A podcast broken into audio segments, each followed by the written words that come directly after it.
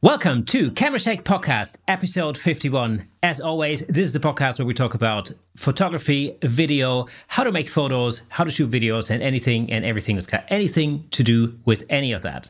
Now, today is episode number 51. That can only mean one thing. We're one week away from a full year, our first year of Camera Shake Podcast. How do you feel about that? God, can you? I can't believe it's been a year. It's incredible. I cannot believe it. It's felt like the young, longest year of my life, yet at the same time, the shortest year of my life as well. And I, quite frankly, doing this podcast has made it all the better. Well, you know what I find really quite incredible, and I'm sure in next week's episode we're going to be uh, we're going to be talking, you know, in more detail about that. Although we have a super awesomely exciting jam plan for you uh, for next week. So make sure you tune in, you know, next Thursday. But um, the thing that really amazes me about you know about one year of of doing this is that you know we started this really, as all of y'all know, we started this really as sort of a form of self therapy to get ourselves through you know pandemic and lockdown and all of that, um, and it's just become so much fun and it's grown to the extent where you know we we had an opportunity to speak to so many really awesome guests and uh, and you know we learned a lot and you know hopefully you out there learned a lot too. Um but you know what amazes me is is that that you know our listeners our listeners our the community around the camera shake podcast has has grown to where it is today. And that's the most amazing thing. Because mm. to be totally honest i mean we didn't really start this you know, w- with the thought that we, you know, we want to reach lots of people, really just started that because we wanted to have a conversation with each other, and we kind of figured, well, there's going to be some, there's going to be somebody out there who's interested in that sort of thing. But um, the support that we've had throughout this first year from all of you out there has been absolutely amazing, and the comments that we've gotten, the, the emails that we've gotten, um, it, it's been terrific. So uh, we, have mentioned it over the last few episodes, but we've we've started uh, the Camera Shake community, and you can join our community over at camerashakepodcast.com. So if you go over to our website, camerashakepodcast.com, and in the top left hand corner, you'll see a little button that says "Join our community." Just head over, uh, head over there. You know, uh, type in your stuff, join our community, and we will not only keep you updated with stuff that's coming up, but we're also going to create some very specific, super awesome gems for you that you'll be able to to access there. So for now, if you guys go over, sign up to our community, become it doesn't cost anything, it's totally free, you know. Um, but yeah, join us, and uh, and then over the next two or three weeks, we're going to start producing some stuff that is going to be specifically, specially for y'all. So um, that should be really cool. We've got some some fun stuff planned for that.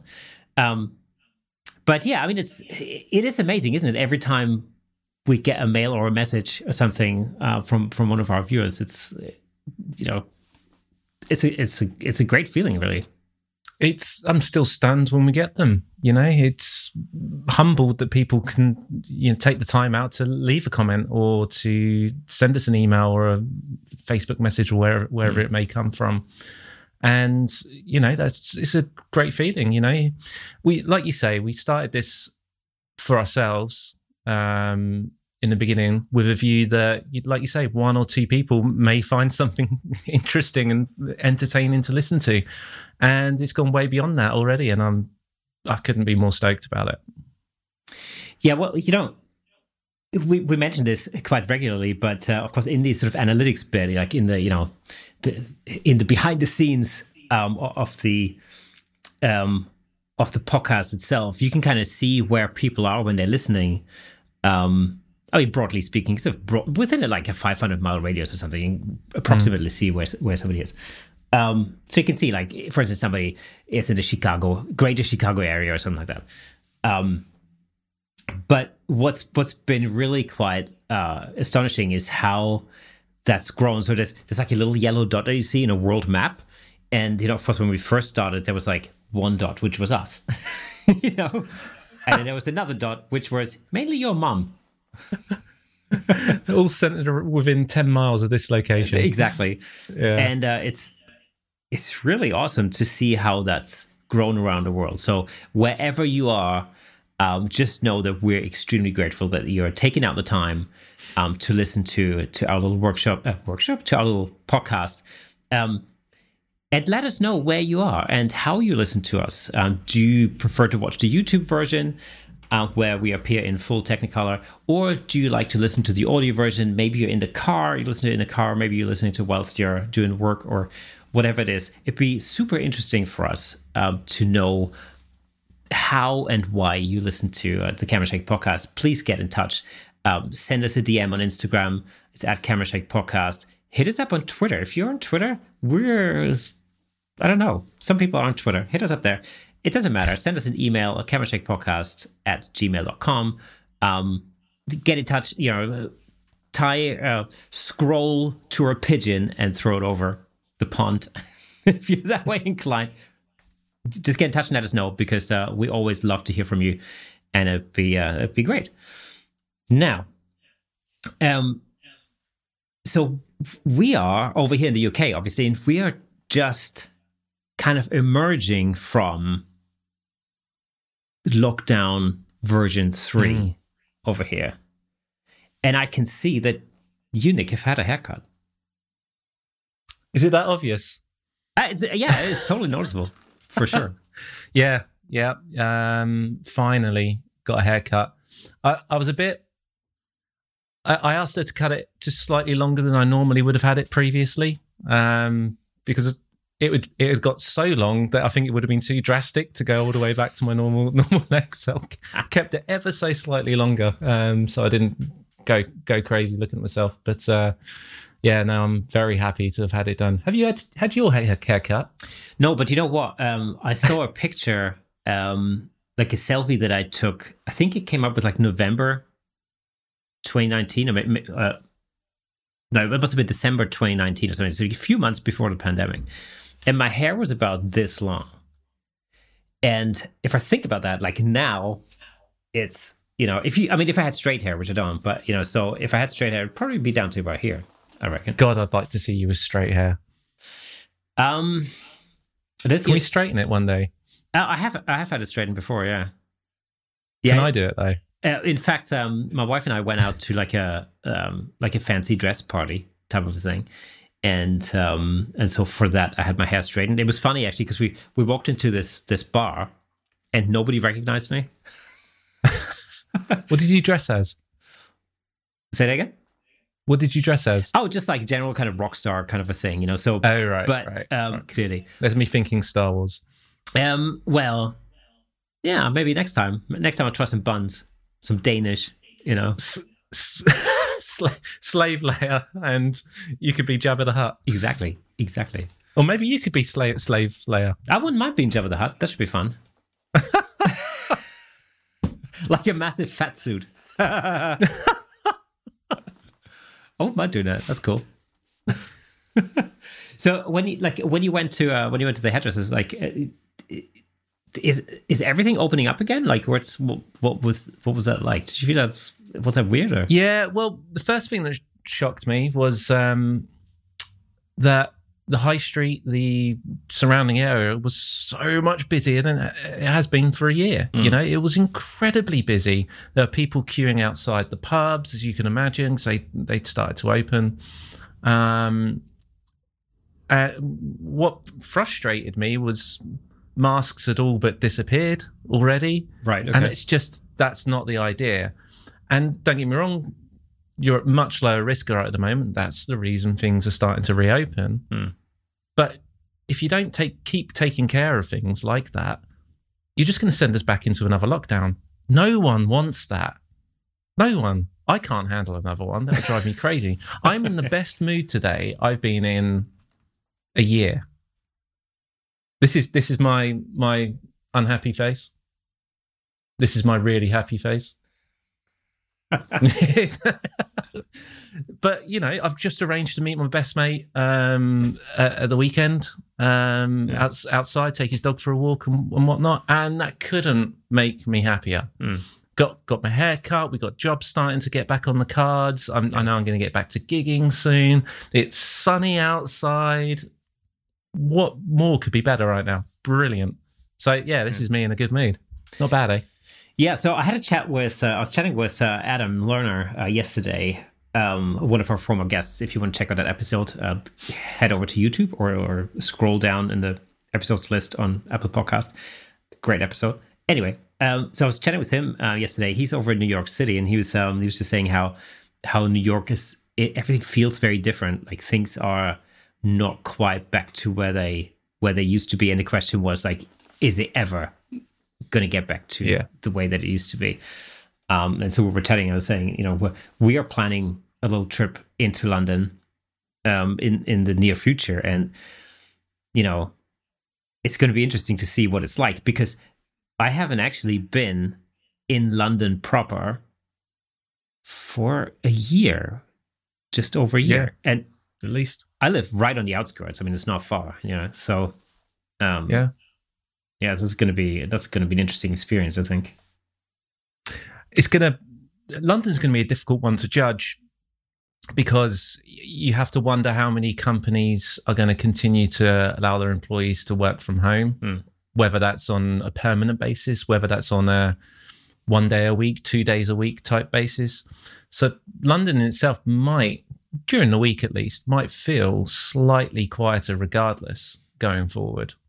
That's a good thing. I think I mean there's there's no travel in at the moment still, so there's going to be no tourists or hardly any tourists. I would have I would guess. Ah, good point. Yeah. You know, so that's that's got to feel because for anybody who's ever been to London, um, you're I mean it's one of these tourist centers um, in the world. You know, you're really overrun with tourists. I, I think I don't, I don't know what the exact numbers are, but I think London has a population of about what nine million people or something like that, and but it swells onto like 20 million if you include all the tourists or something like that. So it's, Yeah. you know, it's uh, it's it's a pretty tightly packed city, but um, so I'm really curious to see what that's going to be like.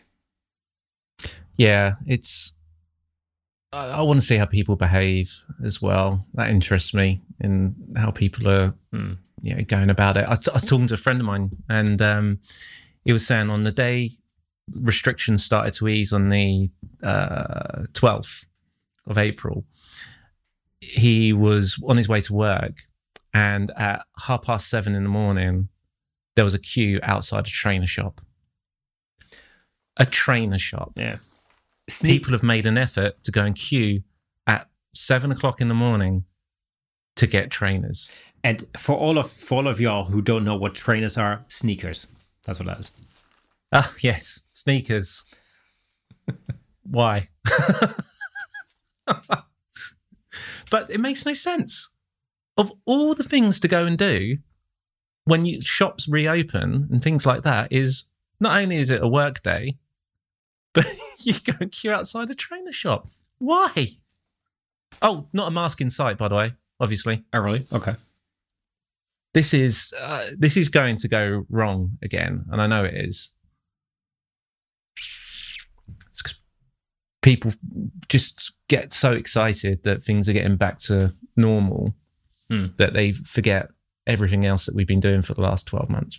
Yeah, I mean, I saw something. uh, Oh, I read a, I read a thing yesterday uh, to say that like it was this latest lockdown was like 91 days or something, which you know seems. I remember when it was first announced, like just before Christmas, I think. I don't think anybody thought it was going to last this long. No, uh, I did. Did you? Yeah. Ever the I ever have the to say. I did. But uh, yeah, I'm the, the pessimist of uh, of everybody we know. I don't see it as pessimism. It's it's I'm realistic. I knew it was going to last at least three months. Um, nine. Are you sure it's only ninety? I thought this was four months. This one, no? Yeah, ni- 91 days, I think it said. Was, Really? was it? Yeah, because I think Sure. it came into, didn't it came into, um, It's January, effect- wasn't it? uh, was it like, uh, or, or was it 27th of December or something like that? It was. Oh, that's right. Just yeah, around Just Christmas. Yeah, you're yeah. right. Of course, you're right. Yeah. So things are starting to open up again, which right now can only be a good thing. And it's, you know, like you mentioned earlier, projects are starting to come together at this point, which is Mm. which has been good because I I think we spent a lot of time over the last um, three months really just working on pre-production you know, just planning things out, and we can now actually go and shoot those things. Um, and in fact, I mean, we, we already start, started with our first project last week. That was uh, that was really quite good. You know, to, That's great fun to get back into it. Yeah, what great first project to start start back with, right? Um, yeah, it was really, really good fun. Um, more of what we like, you know, we enjoy to do. it's that's what made it an easy, you know, easy kind of day. And you know, so we we worked on a promotional video for um, a a woodworker, a furniture maker, mm. and you know that it was one of those days where it was freezing you, we were getting covered in sawdust and all sorts of things like that. Um, having allergic reactions though in the evening as well. Uh, the tragedy and huh? the tragedy.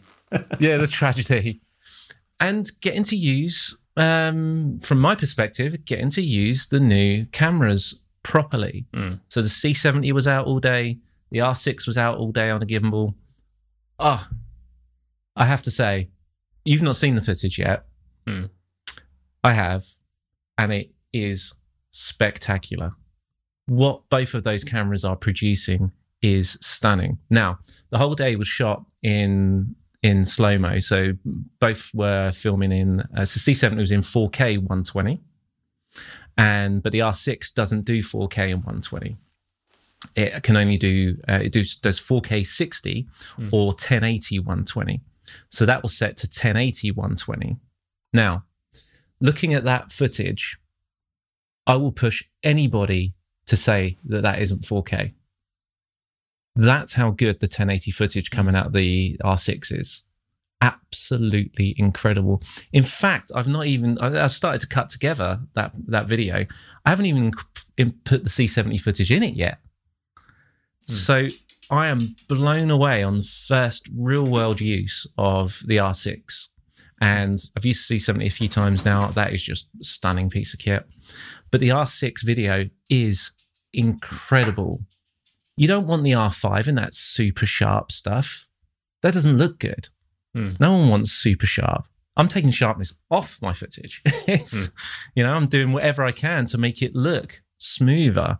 There's nothing worse than seeing someone's face super sharp. It's not natural. Looks weird. So you know, you take some mid detail out. You take, you know, I'm using um, uh, a mist filter most of the time as well uh, on top, and that just takes the slight edge of everything. So when people say, "Oh, you're shooting in 4K, shooting in you know high def," and you see that raw footage back and you you grade it, I don't particularly like the look of it. Mm. If it's not done right, it doesn't look good. This 1080 footage has it's tack sharp, yet it's smooth, all at the same time. I honestly, I can't wait for you to see it because mm. I promise you, you're going to be blown away. Well, Absolutely blown away. All I've seen so far is like little snippets that you filmed on your phone off of your screen and then yeah. you know send it over. That already sounded you know it looked pretty cool. Um, well, you're going to be blown away. I promise mm. you. It's that good. I mean, this was really a little bit uh, of a trial by fire, really, as far as um, best, the new Canon way. gear is concerned. Yeah, I mean, it was. It was like you know straight in there. I mean, we, you know, there was a lot of um, there was a video component to this to this particular shoot and uh, and a photography element um, as well. And you know, we spent probably a day and a half shooting video, I guess, and about a half a day doing the um, doing about the photo that. stuff. But but it was uh, yeah. I mean, it's it's always difficult when you're you know although you've done a lot of trying out and a lot of trialing and whatever. Um, but when when you change system in particular, I mean, I guess it's the same with any new type of gear, but especially when you're changing camera system, you know, that's yeah. going into the first actual commercial job with that. That's you know, it's nerve wracking. It was it was nerve wracking the start of that first day. Mm just go, well, what if they don't perform to how I'm expecting them to perform? What if I can't navigate myself around the menus when I need to yeah. fast enough and, you know, being quick and on the ball so I don't miss something that's going on? You know, all those thoughts run through. And thankfully, they didn't transpire in that way. It all worked out really, really well. A couple of things that I learned um, on that day about about these cameras. Um, one is I, I need to rework um, some of my um, function buttons and remap some of those so I can access things that I need there and then Yeah. on the spot a bit quicker rather than having to hit into the menu. Um, you know, part one of one of those is um, you know mapping face tracking versus the sort of spot um, uh, spot autofocus. Um, the other thing that bugged me all day was my gimbal, and so that's the Ronin S, and I've had lots of trouble with that over the past couple of years, Mm. and it it doesn't often perform all that well. But recent and like before this shoot, because I, I knew we were going to need want to use that, we're going to want that super smooth um, footage. I did a lot of work with it and reset it up from scratch. You know, not just you know literally physically setting it up, but going back through the software, making sure it was updated as well, resetting all of that to scratch, and I got it to a place where it was working really, really well. Mm. And but on the day, the problem I was facing was it would out of nowhere for no apparent reason it would just go Yeah, there was and a weird, start shaking. There was a weird jitter going on there sometimes. Yeah. that was strange. Hmm. And so obviously, you can't use it like that. So you have to turn it, the gimbal off and turn it back on again, which takes 10 seconds all in all. Hmm. That's not, okay. It's not the end of the world, but that's not okay in a you know a pro setting. You don't want to be doing that. And if it happens in the middle of a shot that you can't take that shot again, Hmm. it's gone. Yeah, that's It's gone. It's uh, the other thing is, of course, you know, when you have like in this situation, you have the client there all of the time. Oh, There's something you want to avoid. You know, um, you don't really. absolutely. So I mean, I mean, luckily, of course, you know, in this particular case, our client was, uh, you know, was really relaxed. I mean, we we did speak to him about the fact that we're going to be using some some new gear, Yeah. and you know, um, so all of that all of that was fine in this particular case. But generally speaking, of course, the last thing you want to do is, you know, for your, Absolutely. your gear to play up. So one thing I started to do on the start of the second day was there are two things that you can do with that gimbal, like from an that you don't have to manually go in. Once you open the app and you connect to it, you can do a balance test, which you should always do regardless. As soon as you've reset it up, every time you do a quick balance test, and it makes sure that the camera is balanced and that you're not putting too much strain on each of the motors. Um, and the second thing that you can do, which I didn't no, I don't know if this is I didn't realize or you don't have to or what it may be, but you can do a, a calibration as well. Right. Okay. Which, as my understanding is, and anyone out there who's got an S, Ronin S, please comment and correct me if I'm I'm wrong here. But my understanding was you, once you've got that set, that should be about it. However, once I I did that again on the start of the second day, after I'd done a balance test, I did the system calibration too. That jitter didn't happen. Right. So I don't know whether the system calibration I'd done previously just didn't work very well for whatever reason, or whether you should run that every single time you're going to use it. I'm erring on the side of I'm going to run it every single time before I use it. Yeah, so there's a there's a strange parallel to my DJI drone. Um, because the thing there is the gimbal on that needs to be recalibrated now and again. And so uh, pretty randomly it'll just ask you to recalibrate. And that usually happens Oh, right. after startup. It doesn't happen every time. It happens every so often. Um, and it'll just ask you to recalibrate the gimbal. Then you can do a little dance, you know, with that, and then then it's fine after Yeah. that. But I thought exactly the same. Originally, I thought like, well, why should I do it again? I just done it like last week, you know. Yeah. Um, so whether that's, I don't know. I mean, it seems you know, maybe just a normal thing. So for any anyone out there listening, if you have a Ronin S, um, gimbal, do you are you experiencing the same thing? You know, get in touch and let us know. Or maybe, maybe our gimbal is faulty. Who knows? Ma- That could be exactly. Exactly. But you know, if you have to run system calibration just before every time you use it, actually, it's not the end of the world. It's really not. It take takes seconds. It's not a big deal. So if that is the case, I'm I'm okay with that. That's all right. the downside, the other downside that we have with this Ronin S is that the C70 does not, cannot be used on the Ronin S. It's too big. Yeah. You know, form factor. It's just the size of it is too much. Weight is fine, but the size of it is just you can't balance it. It doesn't work. Mm. Um, however, the new Ronin S, I want to say it's called the Ronin S2, but I could be wrong with that. You'll see it out there. It looks a bit different. It's got a red stripe on it. That one. That does fit the C70. So I've got a bit of a decision to start making is am I happy just using the R6 on the Ronin S and the C70 always on a tripod or handheld? Mm. Or am I going to be in a situation where I need that C70 to be on a gimbal?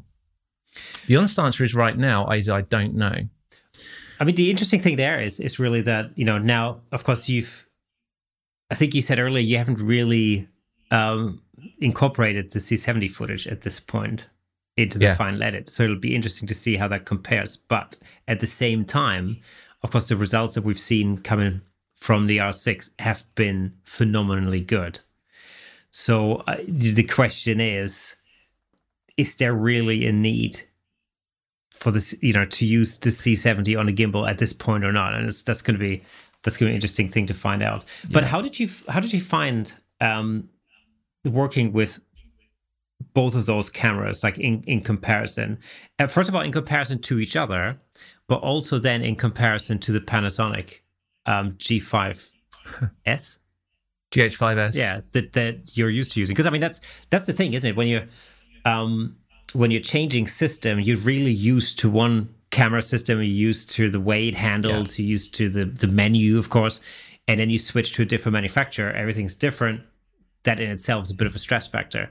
But like, how did it actually feel working with these cameras, like in action, you know, on an actual project in comparison to the to the GH5s? Yeah, I, what it it was, it was good. It was. I felt as comfortable with those as I ever did with the GH5s. That's the the short answer. The slightly longer answer would be that I've put time into these two Canon cameras at home. Hmm. I haven't just gone into a job with with with them there. I have spent as much time as I can at home knowing the menu systems, knowing what they can do, even if I haven't physically been able to do certain things, but I know what they can do. I know what where these settings are. I know what the, the autofocus can do, um, and I know where to go change that quickly if I need to. Um, I can't remember. I think it was Bure Perry, and we were talking about um, cameras, and actually just sat there on a camera with the camera in my hand one night, no even lens on it. Just right, I want to change, and I'm just changing it while watching the television. You know, so I can get my hand around where things are. And so I put legwork in in advance to make sure that I'm as comfortable as possible when I'm in a you know out there actually doing a shoot. Um, the there are differences between the two as to how they operate, which kind of makes sense given the style of cameras that they both are. Um, you know, one thing that you you know you change regularly, um, particularly when you're you're moving around, is you're changing your ISO. Um, you know, w- we're in a very small space, and we couldn't move our light around the, too much, and we were a very short a time too, so we had to go over you know almost a set it and forget it type lighting situation with some movement where we where we really needed to. But that meant i needed to go in and adjust iso um, every so often depending on what part of the shop uh, we were we were in um, so you know the lens that i was using was primarily the 35 prime almost exclusively other than one or two shots but on the rf lenses you can change you can set the ISO to the front, the new dial that they've got on it at the front of the lens, Cool. which is great. So that's consistent between them. But I don't find myself going there. On the back of the R6, the wheel is the ISO, Right. but on the C70, you have to go into a menu Oh. or t- you have to touch the screen to then change it, which is cool, which is fine. So I've just got to get used to always doing it on the front dial, um, or always doing it in the same place, just so that I can move between those cameras a bit more seamlessly. Um, The other difference that you have between them is um, the C70 does face tracking, but the R6 will do eye tracking, um, which, for all intents and purposes, doesn't really make any difference in in that world. But there are situations, depending on the angle that you're getting, where one will be better than the other. So there are a couple of shots where we've got um, got his arm because he's lifting something down, but you can still see his eye. Mm. Face tracking on the C70 might have a slight issue with that and might focus on his arm. And we were shooting sh- super shallow as Right. well, but the R6 will still grab its eye, um, which is which is nice. So it's, they've got their pros um, and they've got their cons. So you know? what, what happens when the eye goes out of shot? Let's say, if somebody turns the head and then comes back, does it um, does it catch the eye again, or does it- has it just does Yeah. it just lose it out? Yeah, yeah, yeah. It'll, it'll if it's got its eye and it, the eye goes away, Hmm. it'll take over. Uh, it will try and take over what it believes is the head Right. or the face. Um, and if then it can't, if it, if that then disappears, it base. Uh, uh, if I remember correctly, I don't think I've put it in that situation actually where the head then disappears. Hmm. I I don't think it focuses at all. It will stay where it last focused. Right. So it will seek um, and just or seek and just latch onto something that is just close to where it was last in focus. Because I'm always thinking, you know, if Oh. somebody if somebody wears like a baseball hat, let's say, you know, and the um the beak, you know, like if somebody like down. lowers yeah. their lowers their uh, head or something, and the beak comes down and obscures the eye, It'll- and then you come up to that's. I'm always wondering how good it actually is um at latching back onto the eye. You know, latching back onto the eye, it's brilliant. Right. As soon as it recognizes an eye, it, it's on it straight away, Hmm. straight away. Um, but when it doesn't see the eye, it will latch to the face if you've got that that switched on. So what happens if you've Um, got two people in the frame? Like, which eye does it latch on? Right, that's interesting. Right. So this is where um, I started to that that's one of the other issues I started to find on on the day. It will pick one out. Now, this is my lack of knowledge and my, my ignorance about how to work my way around the R6 at that point. You can switch between them and decide which one you want to do. Right. I didn't know how to do that on the day. So where he had his apprentice in there, hmm it was latching onto him where actually I wanted it to go Well, on. I didn't want that to be on That's him. exactly what I was thinking. Yeah. So I, I I quickly just switched to um, sort of one spot and just put it where I wanted it for that because there wasn't going to be much movement and I got the shot I wanted and that's fine. But I didn't know how to do that. And that's something I need to learn before we go out go, go out again because you can switch between them. It's probably a simple fact of tapping on the screen.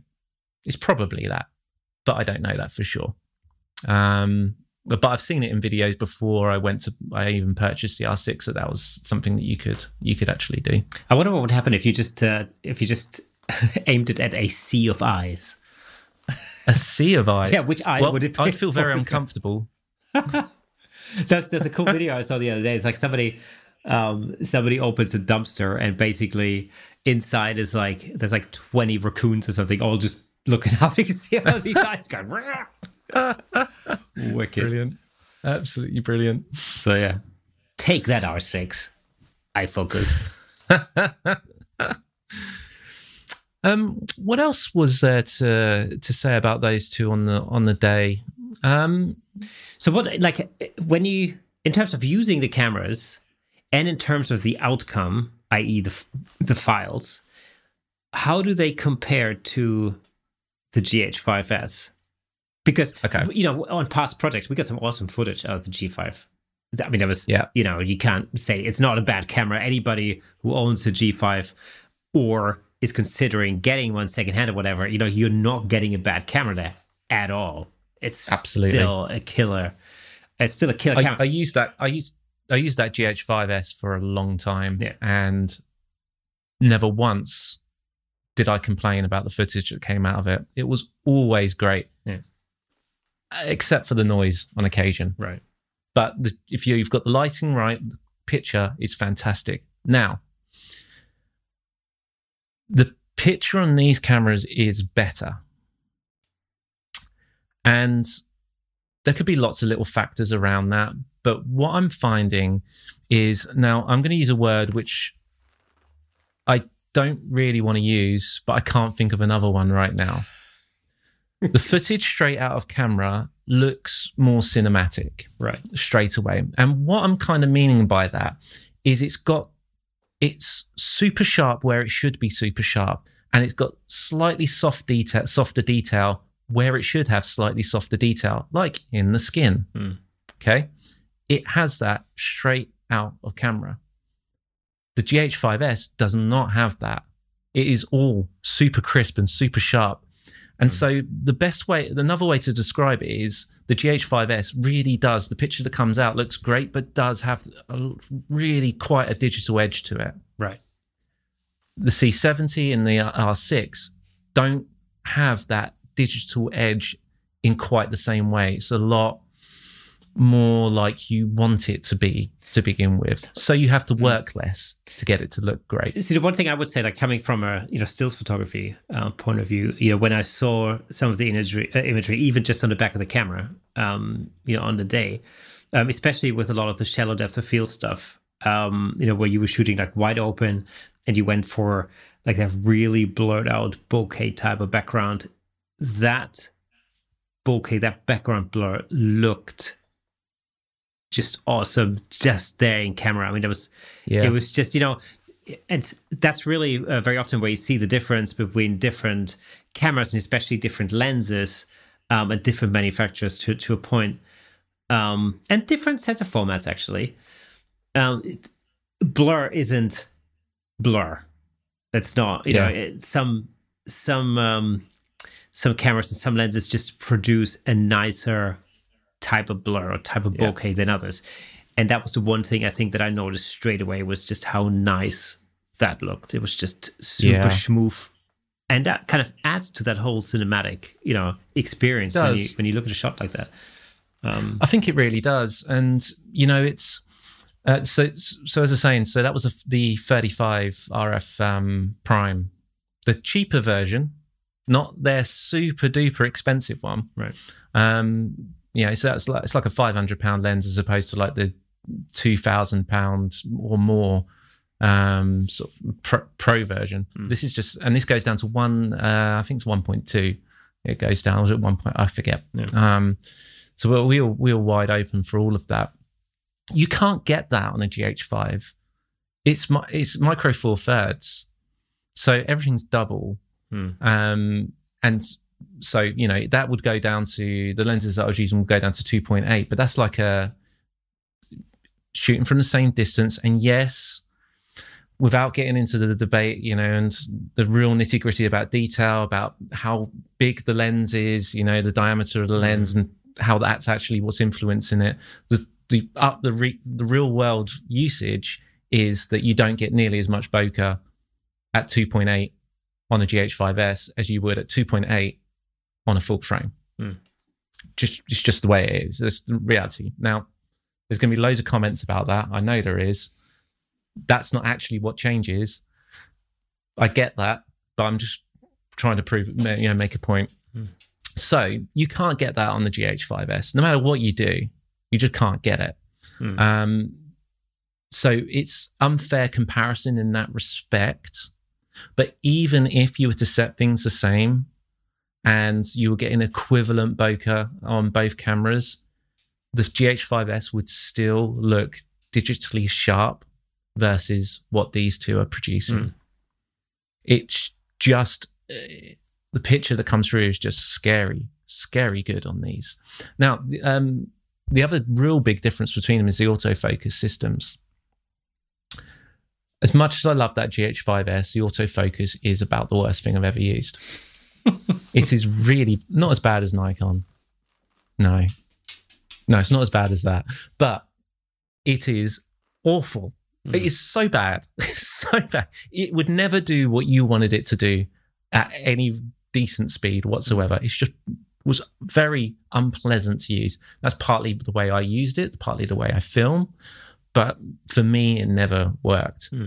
This nailed it every time on most of the, on on the lenses that I use.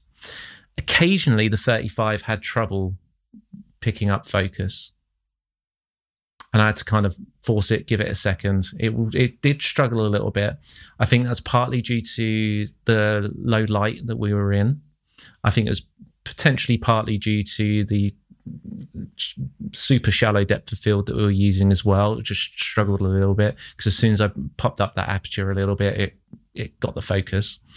So there's a little bit at play there. Um, it's worth considering, but I don't get that nearly as much if I use the 15 to 35 uh, Canon, for example. Mm. Not nearly as much, but that 35 occasionally, it has a little hard time grabbing that first bit of focus.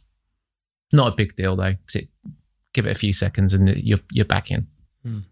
You're back in. So they're the other other key key kind of differences between them.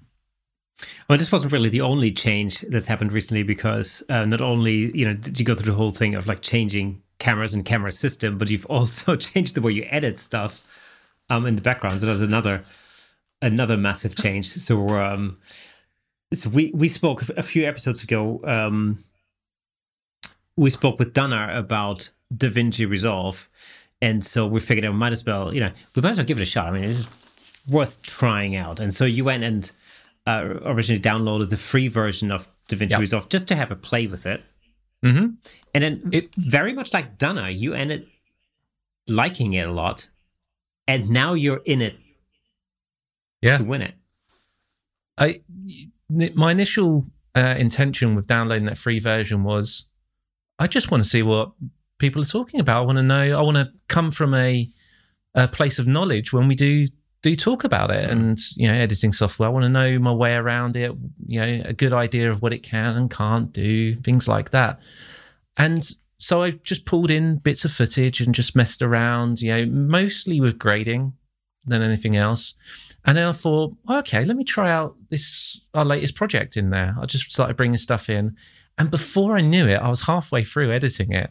I thought this is brilliant this is absolutely brilliant. Now, at first, when you do look at DaVinci Resolve, I think it's a bit cluttered mm-hmm. as an interface. I think it's quite cluttered. I think they could have done a better job with that. I still think they can do a better job with that. Now, it might be, you know, as I grow into it, I'll start being able to rearrange the workspaces a bit better, a bit more to my liking, mm. get rid of the things that I don't use, um, making bigger the things that I do use, all of that kind of stuff. That will happen, I'm sure. But first impressions is cluttered. However, when you get past that, and you know where you're looking for certain things, the ease of use and the quality is sensational. If you look at grading, um, you know, sim- the, the color wheels that are in there, you get two lots of color wheels. You don't get that in um, Premiere. And they do different things. There's I think, a misunderstanding about what they do, and people think that they do the same thing. They don't at all. Um, so you have, let's just take, um, let's just take the highlights area of, a, of an image for a second. You've got one set of primaries, which are, you've got, um, the highlights is called gain. Okay. You've got gain, gamma, and lift. Mm. Shadows, midtones, highlights. Think of it that way. So the gain wheel affects a lot of the, the most of the highlights. When you switch to the other sets of wheels, which is called shadows, midtones, and highlights, I would think of that more as blacks, whites, and uh, some kind of midpoint. Because when you use those, they affect, affect only the upper upper end of those highlights. Mm. So if you massage the two, you can get yourself a really nice roll off. Hmm. What people I think are doing with Resolve occasionally, because they haven't learned what lift, gamma, and gain do, is they go straight to what they know, the terminology that they know, shadows, midtones, and highlights. You kind of would, right? And they start bringing those highlights down, and they're only bringing down a little bit, and suddenly your picture starts falling apart because actually you're using the wrong wrong tool. But to have the both done in that way and to affect the color on both as much you know in all of those wheels is fantastic you can't do that do it in the same way in premiere not with that amount of ease the other thing that i'm really loving is this node based workflow mm. you can do every so you, you you load up a node and you can just do all your color correction in that one node done You, you don't have to do anything else. You just carry on and do it there. A better workflow is that you do your primary correction in the first node, for example. You then add a new node, you add just you do your work with saturation. That might be that you're just boosting the overall saturation. It might be that you're reducing the background saturation. Um, you might then add another node, which will be um, to do with, you know, there might be a noise reduction node, there might be a sharpening node, there might be uh, your general look and color um, grade node going on. I love that because then you can see your progress as you go, and you can go, "That's too sharp. Where where is it?" You just know exactly where it is, and you just turn that off, or you just go in and dial that back. The other great thing about it, so I found it so is, far, is that just a different way of using adjustment layers, though? I mean, is yeah, uh, kind of, yeah. but it's not all over your timeline, right? It's not all over your timeline. It's just a cleaner, more to me certainly mm. a more logical way of working. It's more modern, I guess, is another way of putting it as well. You know, coming from the audio world originally, this reminds me of Studio One, which is my DAW of choice. Mm. Whereas Premiere Pro reminds me of Pro Tools. Right. Okay. It's old fashioned way of working. I guess is a way of putting it. And Studio One is a much more, this is how we're working today. It's quick, it's intuitive, it's drag and drop, it's all of that kind of stuff. Mm. And Resolve reminds me of that, which is why I think I've suddenly just fallen in love with it and just drawn to it straight away. You can mix layers together. I'm going to use layers, but then nodes in a really easy way. Mm. You, you can pick your skin out easily and then have your grade only affect everything else around it and not the skin mm. with without really thinking about it you just do it you're not limited to your old um like uh vignettes that you have in lumetri and premiere pro it's just quicker to create a separate node with a mask on and put the mask actually where you want it and mm. affects mm. what part you want to actually maybe it's just the midtones that you want to bring down as in the vignette. Maybe you want to bring it all down. It's so much easier. The tracking in it is fantastically good. Really quick. Um, the audio benefits in it. Oh just i was going to say a, a swear word there but it all over premiere pro. Mm. it's just, it, premiere pro has nothing on it um, from its internal audio abilities.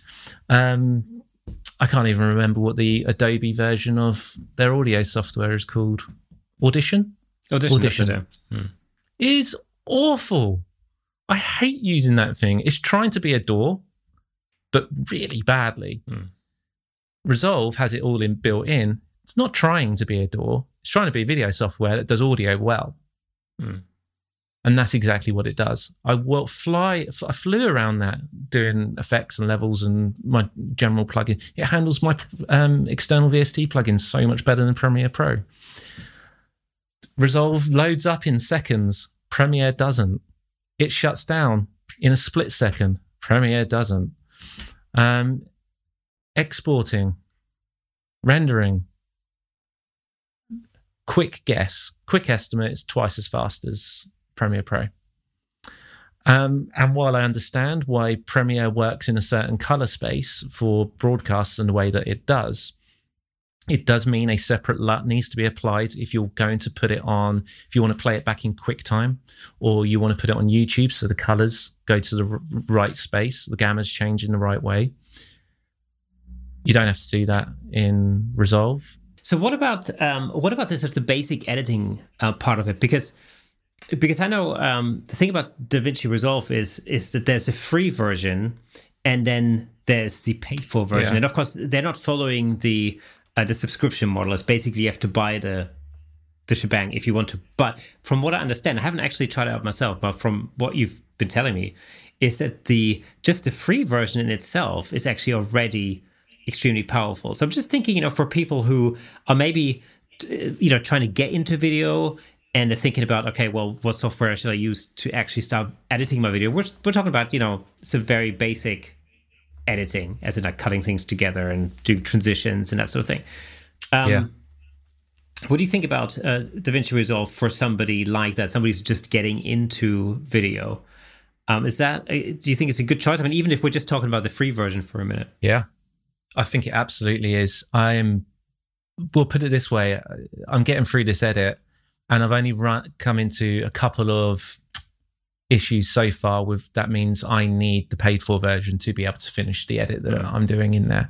One is that it can't accept the C70 files um, because it's their Canon uh, .mxf, I believe they're called. Doesn't recognize them, won't play those. Need the free the pro version for that. MP4s from the R6, no problem, no problem. That's one issue that I've run into. Um, the other issue is that there are noise reduction isn't available um, until you use the pro version. Not an issue right now. Grain isn't available until you use the pro version. Um, and there are some effects which that and that was just me glancing through. Mm. I wasn't going to use them, but that's it. Noise reduction, um, the C70 files. So I'm sure there's probably some other file types out there which you would have an issue with. And um, what was the other thing? Oh, grain. All right, that that you don't need any of those. Yeah. So I mean, in, in other words, you know, if you're if you're just looking to get into video editing, and you, you know you're not exactly. I mean, most likely, if you're just getting into video editing, you're most likely not going to be shooting on a C70 in the first place. So your camera is probably going to be fine, right? Yeah. Uh, and I'm pretty sure. Um, you know, you can find information about exactly which uh, which types of files are compatible and which ones aren't um, online. But you know, I'm just wondering because with Adobe, of course, um, if you wanted to use Premiere Pro, you'd have to fork out for the subscription, which actually is you know starting to get quite pricey when you're talking about Yeah. the whole Creative Suite, which Premiere Pro is a part of. So with Adobe's pricing structure, you've got the photography uh, version, uh, you know, where you you pay for Photoshop and Lightroom. That's quite cost effective at round about ten pounds a month, something like that. Maybe it's twelve pounds around that. But then when it comes to video editing, you need to really fork out for the whole Creative Suite, which sets you back a good like what is it like fifty quid or something like that. It's 50 quid. Yeah, 50 Or is it quid. 40 quid? Something. I've worked out that I'm going to save 30 quid a month. Yeah, so I mean, you know, you- you're paying round about fifty bucks, fifty pounds um, a month. So that's you know that's substantial. And of course, if you're thinking about uh, Final Cut Pro, which is also, especially if you're when you're first getting into video editing, a Final Cut is a really intuitive, um, great editor, which allows you to do a ton of things. But it also sets you back several hundred pounds because that's one of these things that you have to buy outright as well. So Yeah. I think that's where DaVinci is a really, or sounds like it's a really good option. You know, if you think like you could start with a free version, you can use that for quite a long time until you get to the point where you might have to upgrade to the paid version because there's some very specific things that you might want to do. Or you Yeah. can, you know, you've got enough money on one side to invest into a C70. You know what I mean? I mean, I mean that's that's the sort of thing I think. Um, so for for anybody getting into video editing or trying to make the transition from photography to video, DaVinci sounds like really sounds like the perfect choice. I'm blown away Hmm. with the software. I really, really am. And how you get that level or that number of features in a free version baffles me. They also do this uh, this fun thing where whereby if you if you're used to editing in Final Cut or in Premiere, uh, you can actually very easily switch your keyboard shortcuts You to the system that you're that you're used to. So you don't have to learn a whole bunch of new um, keyboard shortcuts, but you just you know click on whatever Final Yeah. Cut, and then all your Final Cut shortcuts work in DaVinci Resolve, which I think is genius. I think that's a great. It's a great move, certainly to get you going within within DaVinci. I've chosen not to do that um, because I've never been a p- particular fan of Premiere's shortcuts anyway. Um, so I ended up changing keys and keyboard shortcuts for my own and things like that, right? Um, but so I'm just, I'm trying to learn DaVinci's as they are, and then changing ones that I don't like there to um, uh, my my own. You know, if I end up going to somewhere else that I'm editing on there and it's Resolve on there, I, I can use it free flowing then without going. Oh, I haven't got all my keyboard shortcuts. Yeah, see, I'm, I'm really terrible with shortcuts. I've just about got my head around the Final Cut shortcuts. so I would probably, if I, if I were to switch to DaVinci Resolve, which I'm, you know, I might try it out. Um, I, you know, I think I probably most likely would switch. You know, would basically turn on the the Final Cut shortcuts for that because Yeah. it's just because I just literally gotten around that. But, Yeah. um, but yeah. So if you're listening to this and you're already uh, using DaVinci, um, get in touch. Let us know what you think. Maybe you've switched from Final Cut or from Premiere or from some other um, video editing software to DaVinci, and let us know what your experiences are. Um, and likewise, if you are using Final Cut or Premiere or something like that, um, let us know why you prefer to use uh, the software that you do. Because again, it's really interesting for us to hear from you to see what your preferences are and why. Um, I think everybody's different. Um, it just sounds like, like I said earlier, you know, if if you're thinking about getting into video, then DaVinci Resolve might actually. We're not being. This video is not being sponsored by DaVinci Resolve at all, by the way, or by um by anybody for that matter. But if you do want to sponsor us, please get in touch. Also, just saying that. but um, um, but yeah, it, it sounds like a it sounds like a cool thing to try out. Um, again, you know, if that's what you've got in mind, you know, head over to um to DaVinci Resolve, check it out, let us know what you think. Um, it'd be great to hear from you. The only other downside to the paid for version right now, um, this is something Dunham, Dunham mentioned, and I, I believed him obviously, but I kind of also didn't believe him because I was just no, no. Is if you want to buy the paid the, the full version, um, you actually need to purchase it from a shop. You can't just Yeah. order it online and get the activation code. You need something physical to come through the I, I remember him saying that, and I thought, like, wow, that sounds so 1996. Yeah. It's like well, I was just, it's like popping into PC World to pick up your latest copy copy of Windows 95. And it's like, what? What is that all about? Maybe they'll sort it in due course. And they oddly do a version with a dongle as well. I haven't used dongles since I used Cubase years ago. So, see, I think we should get somebody from Blackmagic on the on the show at some point and actually quiz them about this because I'd be really be interested in as to why they've decided to go with that model, and they may very well have a really good reason for it that we just don't understand. You know, because we're heathens, but who knows? I mean, you know, it'd be uh, it would be interesting to to know why. Um, but hey, Do you know what's going to be? Because I, I got that paid for version through today, funny enough. right? Um, what's going to be interesting is, as I understand it, that you know when you get free software a lot, actually you just pay for an activation license and it unlocks Mhm. within that same software the the rest of the features. Yeah. right. That often happens. As I understand it, this isn't. The, it's not the case here. It's a fresh, full install. Right. So I'm wondering if there are other benefits under the hood of speed or anything like that with the paid for version.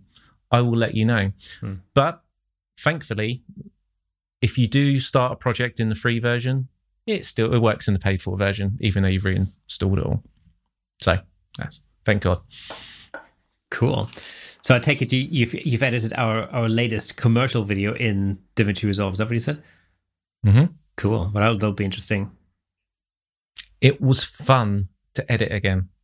Do you think there there are any uh, any time savings to be made switching to that editor, or, or do you think that's by and large Yeah. pretty much the same?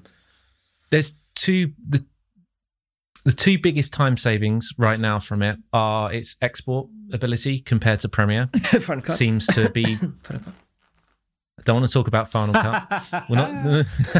um, it appears to be far superior, um, but time will tell because this episode, as you're watching it, would have also been edited in Resolve. Dun, dun, dun. So I will let you know in next time, perhaps when we're uh, out, um, we can talk about that a bit more. So if our faces are overly orange in this episode, then you know why.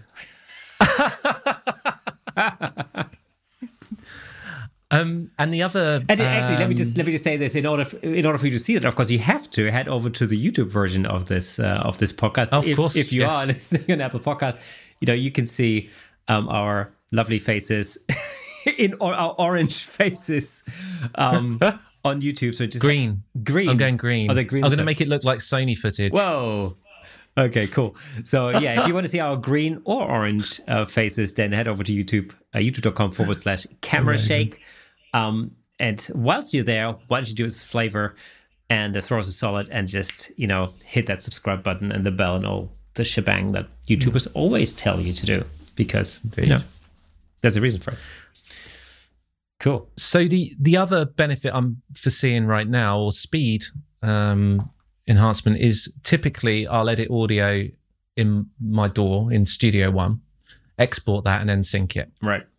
Because Premiere's ability to run multiple plugins, external audio plugins, and things like that is poor. Mm. And Audition, I just can't even look at it. It just drives me insane. See, this is an interesting thing actually, because that's the one thing I've only uh, relatively recently, or maybe sort of over the last year, discovered about Final Cut is that it actually works seamlessly with Logic in exactly that way, Yeah. and I never knew that.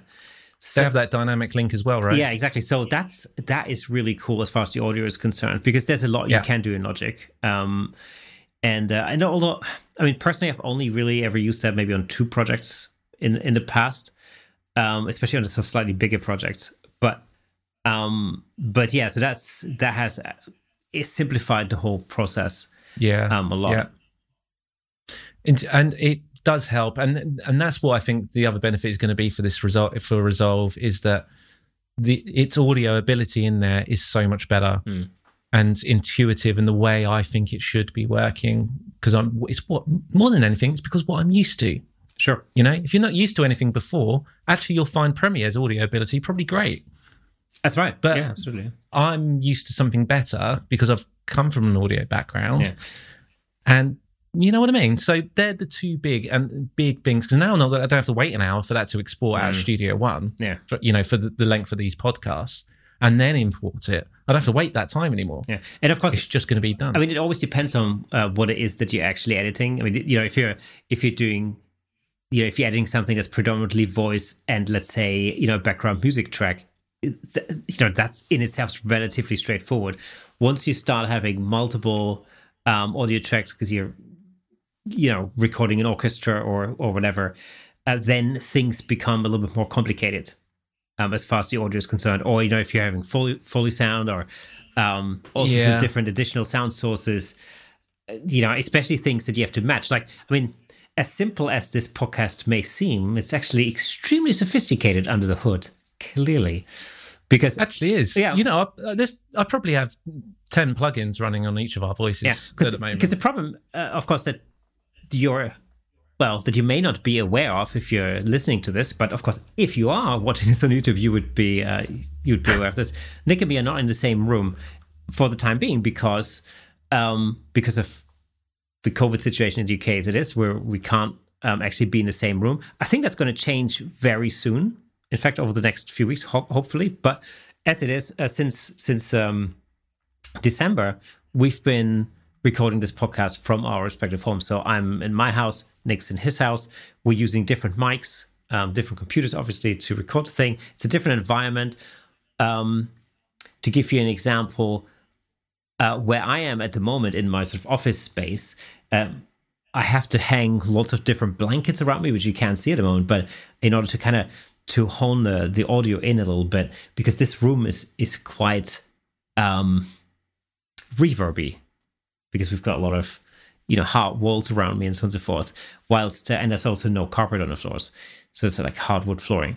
Uh, whilst when we're recording at uh, on our set, which is at Nick's place, we've got carpets. There's a lot more furniture. Um, the room's a little bit smaller overall, so so the audio just sounds different. It doesn't sound as reverby. And so for you to match these two audio sources, it actually takes a lot more processing in post to make it sound like we're more or less in the same space. So that is an added complication that we I'm guessing we don't really have when we're recording on the same set, although we're still using different mics, and I'm sure that some adjustment that needs to be done for that. But overall, it's it will be a little easier. It's just Yeah, and I'm a, you know, I can, I can be a bit of an audio snob as well. Yeah. I like, you know, I like audio to sound good. Um, so hopefully it does sound good to people. if it doesn't, then that's a, uh, that's no good. It's a, but it's got to sound good. Mm. Audio is so important.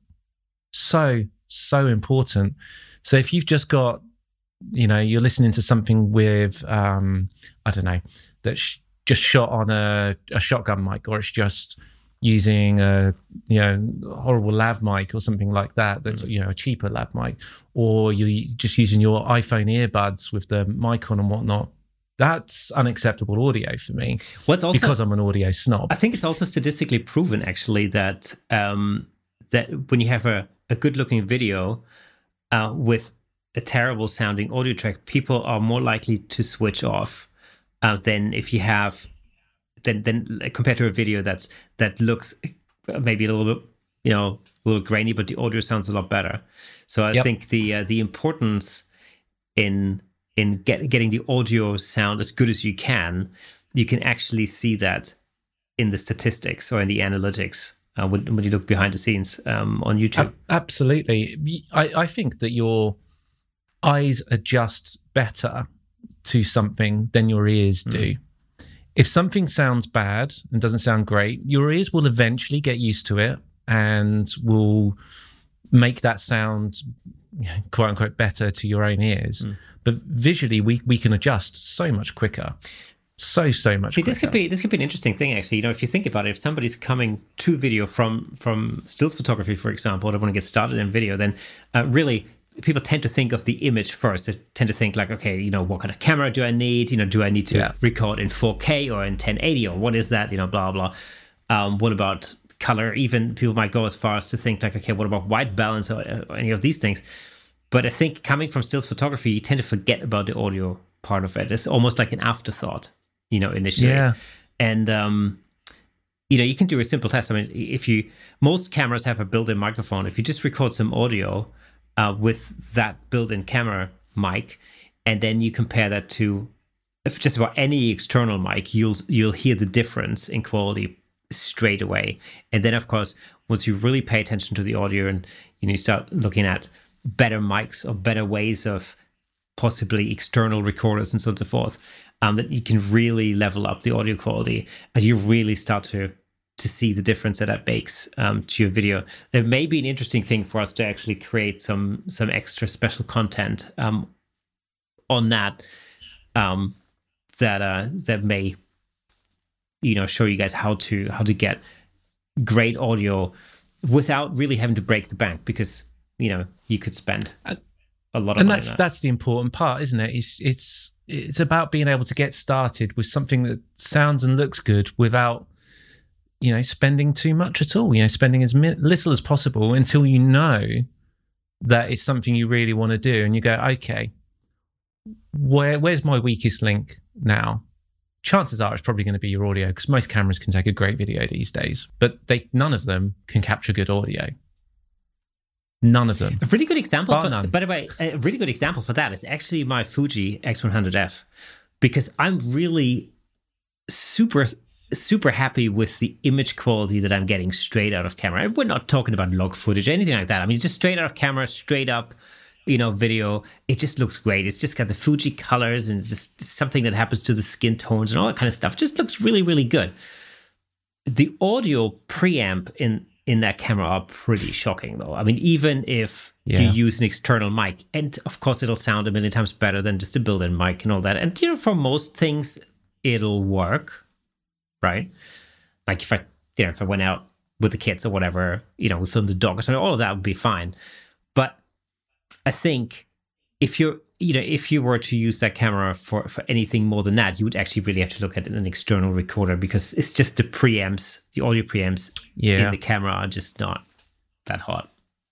Yeah, and that's the interesting thing about the C70. Actually, is, you know, for the longest time I've been using an external record. I've been using the Zoom H6 um, to record audio, almost exclusively that. I don't think I've used been using anything else for ages. But when I moved to the C70, that has mini XLR inputs on it as well, so you can put your XLR from your mic directly into that rather than using an external recorder. And I compared the two when I first got it. And the preamps in that C70 are infinitely better than the Zoom H6. Hmm. So, what does that really mean? two two primary things you'll pick up on immediately with something like that is it handles the, the low end of your voice so much better. Mm-hmm. It sounds more rounded, more natural, more full, more podcast. and yes, for those of you listening to the audio version of that, I did air quote that podcast. Um, it's got that podcast kind of sound to it straight away because it's got it's picking up the low end properly. Um, it's tra- you know um, kind of transforming it if you like, it's amplifying that sound correctly. Um, and the other thing is the noise level on it is the noise floor on the C70 appears to be lower um, than the Zoom H6. So that means that when you're cranking your gain, your the the uh, inherent hiss that's there, the noise floor, doesn't become as impar- apparent until much later. So if you crank it the same on both, you'll hear more hiss on the H6 than you would on the C70. Essentially, it. Added bonus, records straight to and combines with my video file that's been happened with it. Mm. Don't have to record it separately. Don't have to combine them and sync them later. All sorts of wins going on there. Mm. Don't get me wrong, there's still going to be plenty of occasions where I'm going to need to use the H6 separately, of course. But for something that we're doing right now, this is perfect. So, Absolutely I mean, perfect. a really good example for when we used the external recorder still on the shoot that we were on um, a few days ago was when we were recording Foley sound. So, Foley sound is basically um, where you record, like in this particular uh, case, we were, we were shooting a lot of, we were shooting basically the, the, the process of um, a piece of furniture being made. And so there's like the, tools, the hand tools, and then there are like you know machines that are that are being used um, and you know we're shooting those in slow motion and of course what you're what's not happening then is you're not you know actually recording the audio portion of that at the same time so that means you have to go in and, and record all of those audio sources of the sound of the saw or the sound of the chisel or the sound of the tools or whatever afterwards so that you can then overlay that in the final edit and actually get a realistic um, impression of what that particular scene was actually like um, and mm-hmm. in that instance, for instance, that's really where you need an external recorder, uh, especially when you're on set and you record that stuff. And so it allows you to move around and, yeah, you know, record these sources. Um, and that was, I mean, that was, that was quite an interesting thing as well because, you know, is it just sounds very cool when you have something in super slow mo and then then you combine that with the actual sound. It just sounds, it just makes the whole experience so much more cinematic. Yeah, and it's one of those things that you can watch a video with with those sounds on. Uh, that's great. Yeah, great. But you don't. You may not even notice that they were there. Yeah. Yeah. Exactly. But if you then watched it without, it then suddenly feels slightly un, unnatural, and you don't know why. So before we come to the end of this episode, there's there's only one more thing I really want to uh, have a quick chat about, and that's the latest official White House uh, photograph of President Biden and Kamala Harris um, because I just saw that popping up um, yesterday, I think. And um, it's one of these things, you know. You see the portrait, and as a portrait photographer, you look at it and you kind of go, I'm not really sure what I should think about that. you know, it's uh, not the greatest portrait I've ever seen. that good, is it? Mm, but at the same, I mean, it's not terrible. I mean, obviously, it's not terrible. You know, it's as far, technically speaking, as far as the portrait is concerned, it's sharp, it's in focus, and all the rest of it, and that's that's all cool. Um, what's um what what's wrong with it? What what are you finding an issue with it? I've not seen it. Well, it's one of these things. Uh, you know, it's it was uh, it was shot by um, President Biden's you know White House staff photographer. Uh, it's a guy called Adam Schultz, and every president brings in his own photographer. Um, so, you know, Barack Obama had Peter Souza uh, famously, and so on and so forth. And I can't remember the name of Trump's um, staff photographer. Probably did it himself. yeah, iPhone. You know, Twitter. Uh, I am the best photographer in the world. It's okay. I can say that. Everybody knows that. 100%. Um, so, yeah, so, uh, so President Biden's um, photographer is called uh, as a guy called Adam Schultz, and he interested. I mean, one of the first things that really caught my attention was the fact that he shot this on the Sony A9 II. Now that's interesting because previously um, the vast majority of um, of presidential White House photographers have used either Nikon or Canon gear, and it was only, um, I think, it was only during the Trump administration that they switched to Sony. That kind of gives you an idea as to how far ahead Sony has come in the whole mirrorless, you know, pro photography market. I mean, this is an interesting yeah. it's an interesting development. I mean, for decades there was really no question it was either going to be Canon or Nikon, depending on um, the preference of whoever had the job, I guess. But you know, if you think about it, um, with if that came in with Trump, Trump is very orange. yeah, pro- orange. You know, heading into the magenta world. So if Sony adds green, which it does. Yeah Actually, that's uh, kind of counterbalancing well, some of that's a, that's a great possibility. Yeah, I hadn't thought of it like that, but that's uh, that's a distinct possibility.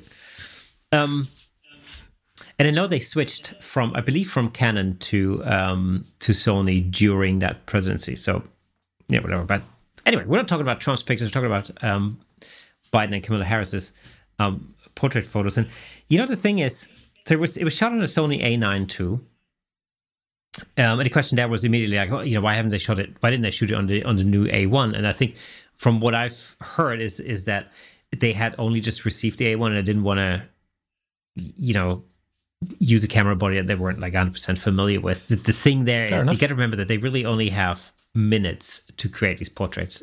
You know, this, it's yeah. so tight in the schedule. Yeah. Um, I, if he'd had more than 10 minutes, I would have been, I would be surprised. It was probably literally just you know everything's set up just stand there smile. It takes probably i don't know 10 shots or something and then we're done and that's it. And it'll take like as far as the president's concerned it'll take like a whole of like two minutes or something of his time you know that that's about it. Um but i mean my first impression of that of that photo was it's really quite flat. I just it's just not i knew you were going to say that. particularly exciting to look at. Mm.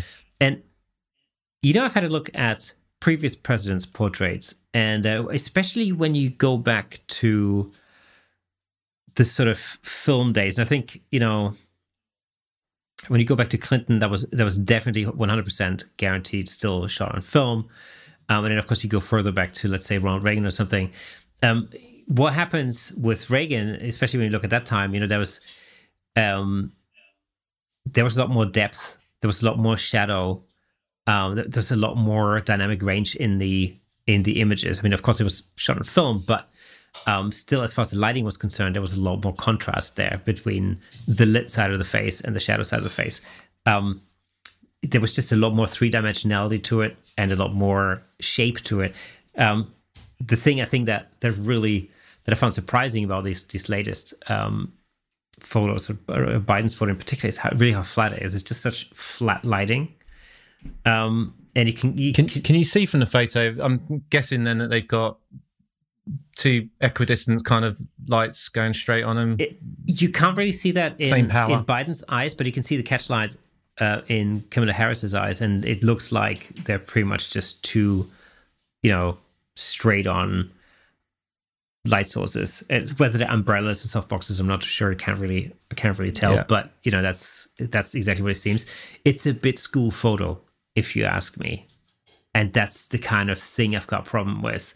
Like, surely, if you're taking a portrait of, you know, the president of the United States, you kind of want to make it look a little bit more exciting than that. I mean, that's just, you know, the other thing that doesn't really do it for me is the background. It's it's really it's like a gray wall. Although it seems like there's a background light on that, but you know, and it could be that white that wall was originally white or whatever, but you know, you've got the the flag on one side and then just this gray blob on the other side. It's just not.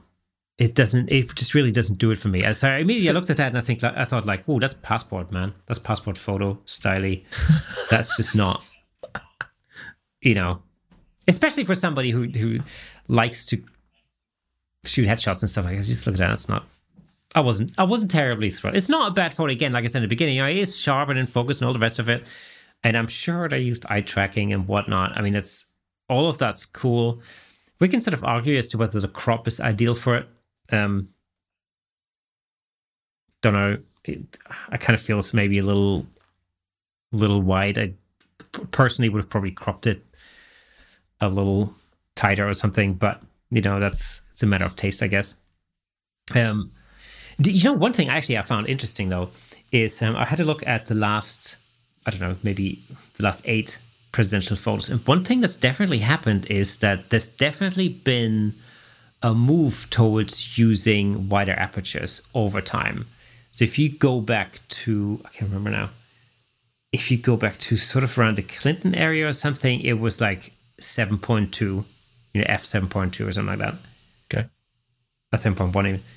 You know, it was still kind of f8 ish, you know, it was, you know, it, it was that kind of depth of field. And now we're talking f2.5. You know, we're talking a lot more shallower. Um, it's definitely a little bit more trendy in that respect A bit more modern. Yeah, a bit more modern. But there's nothing else that's that's modern in any way about this about this headshot, as far as I'm concerned. I mean, other than the, other than the fact that it's just flat as heck, you know. So, so they've gone modern with their aperture and gone backwards with everything else. Well, yeah. I mean, it's just not an exciting shot. It's just a little bit disappointing. You know, you could have done a lot more, and it w- it shouldn't have taken a lot more time either, because I'm pretty sure they've got some time. I mean, that would have been like. I mean, if you know what, do, what you're doing, you don't really need that much time to prep anyway, but you just have your assistant stand in or some other aide yeah. stand in, you know, the, the secretary the PA, whatever, for like literally 30 seconds. You take a couple of shots, you adjust the light. It's not, you know, rocket science. I'm pretty sure I personally haven't heard of Adam Schultz before that, but given that he's the official White House photographer, I'm pretty sure he knows what he's doing. So it seems a little bit disappointing, if you know what I mean. Yeah. And uh, the other thing is, uh, who knows what he may have been told, hey, you need to make sure that this looks as flat Gotta as possible. Flat. For whatever reason, I don't know why that would be the case, but it's possible. The only um, similarity that I can see also between this photo and Obama's photo, and you got to remember that, of course, Biden served as vice president for Obama, so maybe he wanted to make that visual connection to the Obama portrait, was the gray wall in the background. So interesting. So that's an interesting thing, you know, the flag on the one side and then the gray wall. And th- that was something that's, I think, the second Obama portrait um, had that, and so maybe that's the connection they wanted to make. I don't, I'm not sure. Um, it's also interesting that in the in the um, in the Harris portrait, um, that gray wall has a slightly a more bluish tinge to it. So, oh wait, so they've taken the portraits in exactly the same place. Yeah, basically they just had a setup and they basically just walked both the president and the vice president in and took the same thing. And in order to make it look the same, which it doesn't. so I don't know. I mean, it's just a, it's a weird thing. It's just weird. Um, that, but again, I come back to to the fact that they're not they're not bad portraits because technically everything's right in those. Um, and I think we're really just, you know, like we're just talking about like preference or taste or whatever you want to call it you know?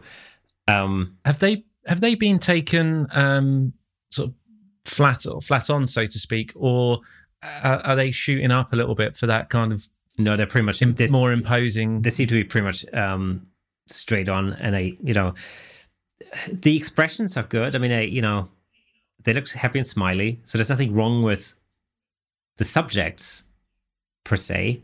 It's just that it's just it's mainly the lighting in the background, I guess, that I have a bit of a bit of an issue yeah. with personally. But again, it's just personal preference. I mean, somebody might look at that and might, might go, "Oh, that's a perfect portrait. You can see everything. Everything's clear. Everything is in focus." Um, that's all good. It's just a bit boring. That's all I thought. Yeah.